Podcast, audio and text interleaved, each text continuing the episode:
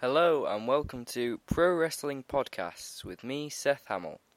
Today I'm going to be reviewing 10 of the worst ever matches in professional wrestling. Number 1 Kelly Kelly vs. Layla, ECW 2007. If you dislike the Divas division, this will make you hate it. In 2007, Kelly Kelly wrestled Layla on an episode of ECW just a year after Layla had won the Divas Search, and when Kelly Kelly was only 20 years old. So let's just say neither of them were particularly experienced in professional wrestling. The two minute match consisted of almost entirely punches and kicks, if that's what you want to call them, and ended when Layla hit Kelly Kelly with wait for it, a body slam. What a classic! Number two, Junkyard Dog versus Moondog Spot, the wrestling classic 1985. Well, at least watching this match only wasted 43 seconds of my life.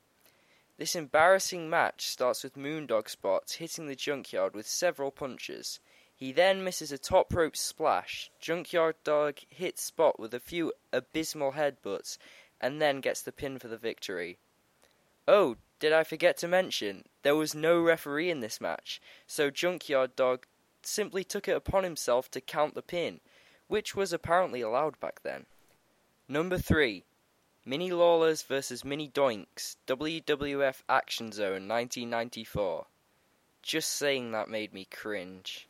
As if Jerry Lawler and his team of mini Lawlers versus Doink the Clown and his team of mini Doinks at Survivor Series wasn't enough. But two mini Lawlers versus two mini Doinks in tag team action. This match is beyond a joke. I don't even want to say anything else about this match. If you want to know more, watch it yourself. But be warned, viewer discretion advised. Number 4 Rosie O'Donnell versus Donald Trump WWE Raw 2007. I had to double check that this match actually happened. Believe it or not, it actually did. When Donald Trump and Rosie O'Donnell were having a bit of a real life feud back in 2007, Vince McMahon made the decision to have Trump and O'Donnell face each other on an episode of Monday Night Raw. The actors who played Trump and Donnell looked, talked, and acted nothing like them. They hit about five moves during the match, which caused the crowd to break out in a huge, boring chant. All of the WWE epic comedy fails. This might be at the very top of the list. Number 5 Kaitlyn vs. Maxine, NXT 2010. If you thought WWE Divas matches were bad, Wait until you see NXT Divas matches. Nothing about this match was remotely good. The punches, the kicks, the holds, the pin attempt, the annoying little noises they kept making, nothing. But I have to give it to them for trying. For once, I actually agree with something that Michael Cole says. He stated, We've sat through a lot of bad stuff on this show, but this may be the single worst segment of this show that I have ever been a part of. Well said, Michael. Well said. Number 6 Daniel Bryan vs. Wade Barrett, SmackDown 2013. This match includes maybe the longest ref bump ever. When Bryan had Barrett locked in the yes lock, Vince interfered by pulling out the ref onto the floor. The ref got caught in the apron, landed on his feet outside the ring, and had to fall over to cover up the botch.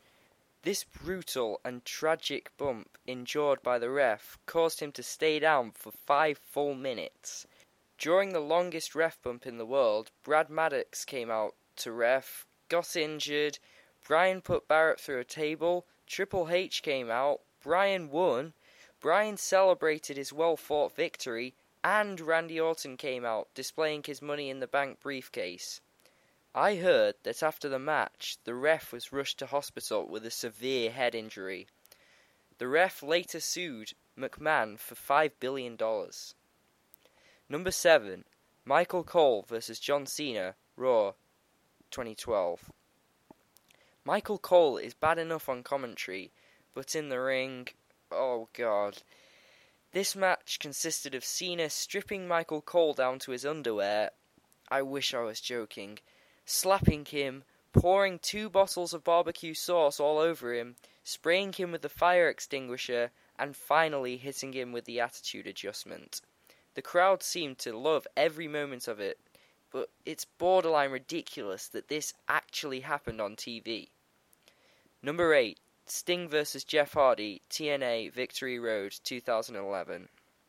This is probably one of the most disappointing wrestling matches, especially if you bought the pay per view.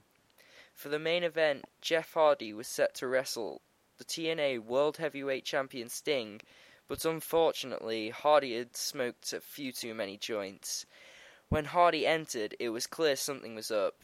He was even more weird than usual, and that's saying something. There was concern throughout the day for the condition of Jeff Hardy, so Eric Bischoff was sent down at the start of the match to waste time. And we all know how much Bischoff can talk, so TNA used this to their advantage.